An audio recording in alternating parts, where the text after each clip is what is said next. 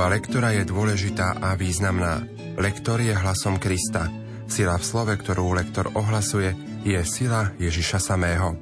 Projekt Chodte a hlásajte je pripravovaný v spolupráci s docentkou Evou Žilinekovou a profesorom Antonom Tyrolom. Príjemné počúvanie vám praje Pavol Jurčaka. Dnes si spoločne vypočujeme liturgické čítania 26. nedele v období cez rok. Čítania prednáša študentka Vysokej školy muzických umení v Bratislave Barbara Zamišková. Nech sa vám teda príjemne počúva.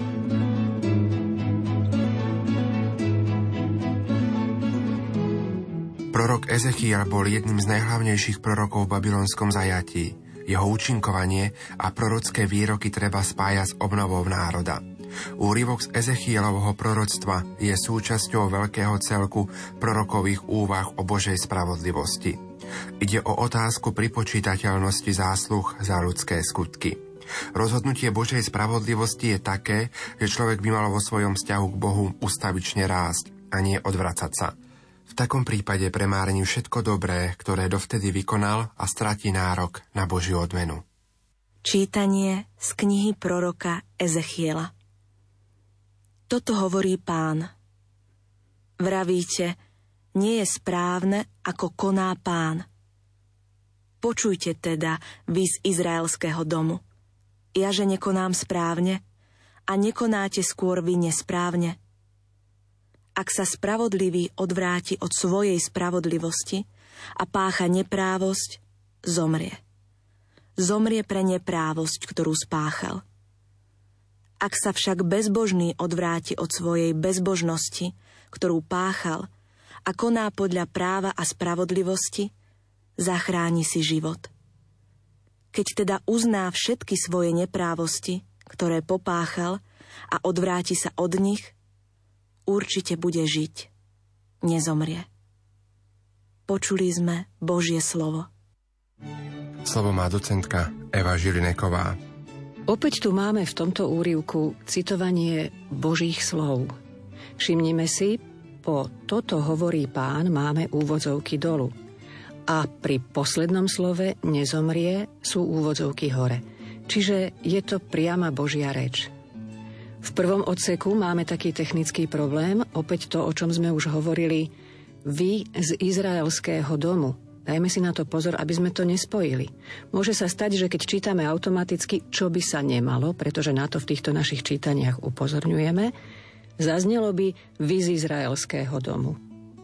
A to už znamená niečo úplne iné, prípadne to neznamená vôbec nič a to si Božie slovo nezaslúži. Z hľadiska vnútornej náplne je potrebné upozorniť našich bratov a sestry vo viere na ten posledný odsek. To je obrovská nádej, Takže ak my tieto prvé dva odseky prečítame zrozumiteľne, istým spôsobom si zabezpečíme pozornosť. Ľudia budú vnímať to, čo čítame. Preto je potrebné, aby sme čítali pomaly. A potom nám vyjde ten posledný odsek o tej nádeji pre človeka, ktorý sa necíti alebo neprejavuje tak sveto, ako by sa už aj v tejto ľudskej podobe mal. Je to nádej, že kto uzná všetky svoje neprávosti, odvráti sa od nich, určite bude žiť, nezomrie. Ak sme v prvom čítaní počúvali výklad Božej spravodlivosti, medzispev nám prináša ukážku vzťahu svetopisca k Bohu na báze Božieho milosrdenstva.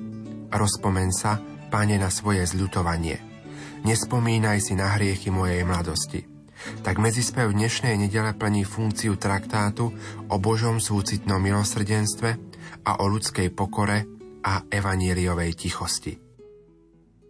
Rozpomeň sa, pane, na svoje zľutovanie. Ukáž mi, pane, svoje cesty a pouč ma o svojich chodníkoch. Veď ma vo svojej pravde a uč ma, lebo ty si Boh, moja spása, a v teba dúfam celý deň. Rozpomeň sa, pane, na svoje zľutovanie a na svoje milosrdenstvo, ktoré trvá od vekov – Nespomínaj si na hriechy mojej mladosti a na moje priestupky, ale pamätaj na mňa vo svojom milosrdenstve, veď si, Pane, dobrotivý. Pán je dobrý a spravodlivý. Ukazuje cestu hriešnikom. Pokorný ich vedie k správnemu konaniu a tichých pouča o svojich cestách. V druhom čítaní je dojímavá úvodná výzva Apoštola Pavla. Ak jestvuje nejaká útecha, tak dovršte moju radosť. Za týmto hneď nasleduje oslava Boha, ktorý sa v Ježišovi Kristovi ponížil až na smrť na kríži. Pavol tu prednáša jeden z kristologických hymnov, ktoré boli asi súčasťou liturgie prvotnej cirkvy. Čítanie z listu svätého Apoštola Pavla Filipanom Bratia, ak jestvuje nejaké potešenie v Kristovi, ak jestvuje nejaká útecha z lásky, nejaké spoločenstvo ducha, nejaké srdce a zľutovanie, dovržte moju radosť. Zmýšľajte rovnako. Rovnako milujte, buďte jedna duša a jedna myseľ. Nerobte nič z nevraživosti, ani pre márnu slávu, ale v pokore pokladajte jeden druhého za vyššieho. Nech nik nehľadí iba na svoje vlastné záujmy, ale aj na záujmy iných. Zmýšľajte tak, ako Kristus Ježiš. On, hoci má božskú prirodzenosť, nepridržal sa svojej rovnosti s Bohom, ale zriekol sa seba samého. Vzal si prirodzenosť sluhu. Stal sa podobný ľuďom a podľa vonkajšieho zjavu bol pokladaný za človeka. Uponížil sa – stal sa poslušným až na smrť. Až na smrť na kríži.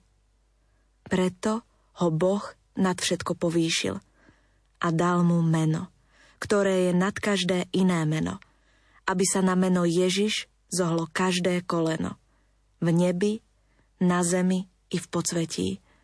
A aby každý jazyk vyznával Ježiš Kristus je Pán.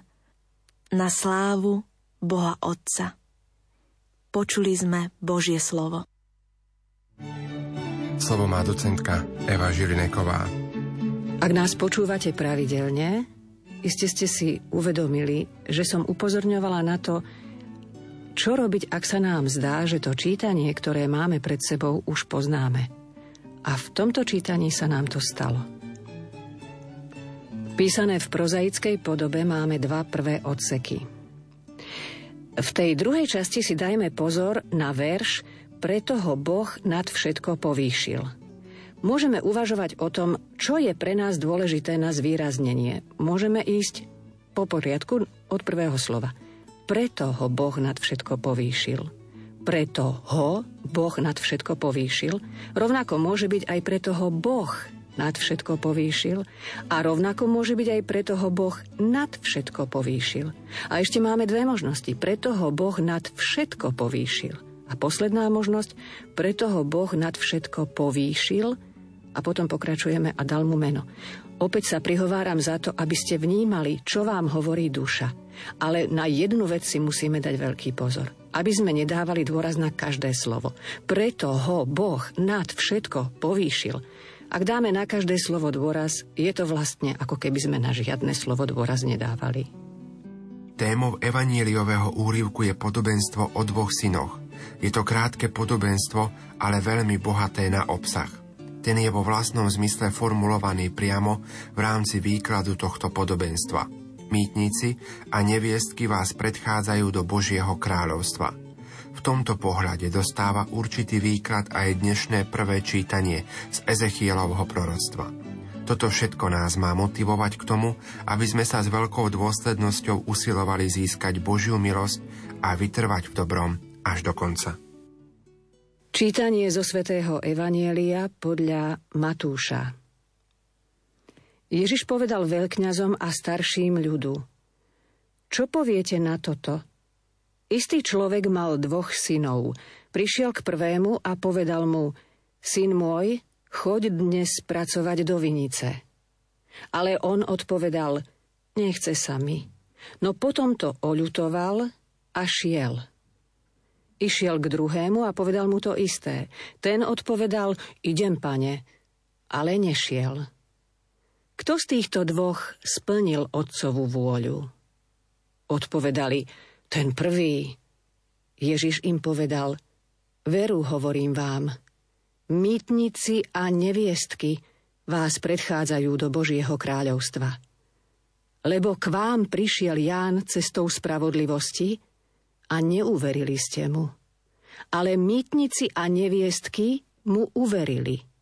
A vy, hoci ste to videli, ani potom ste sa nekajali a neuverili ste mu. Počuli sme slovo pánovo.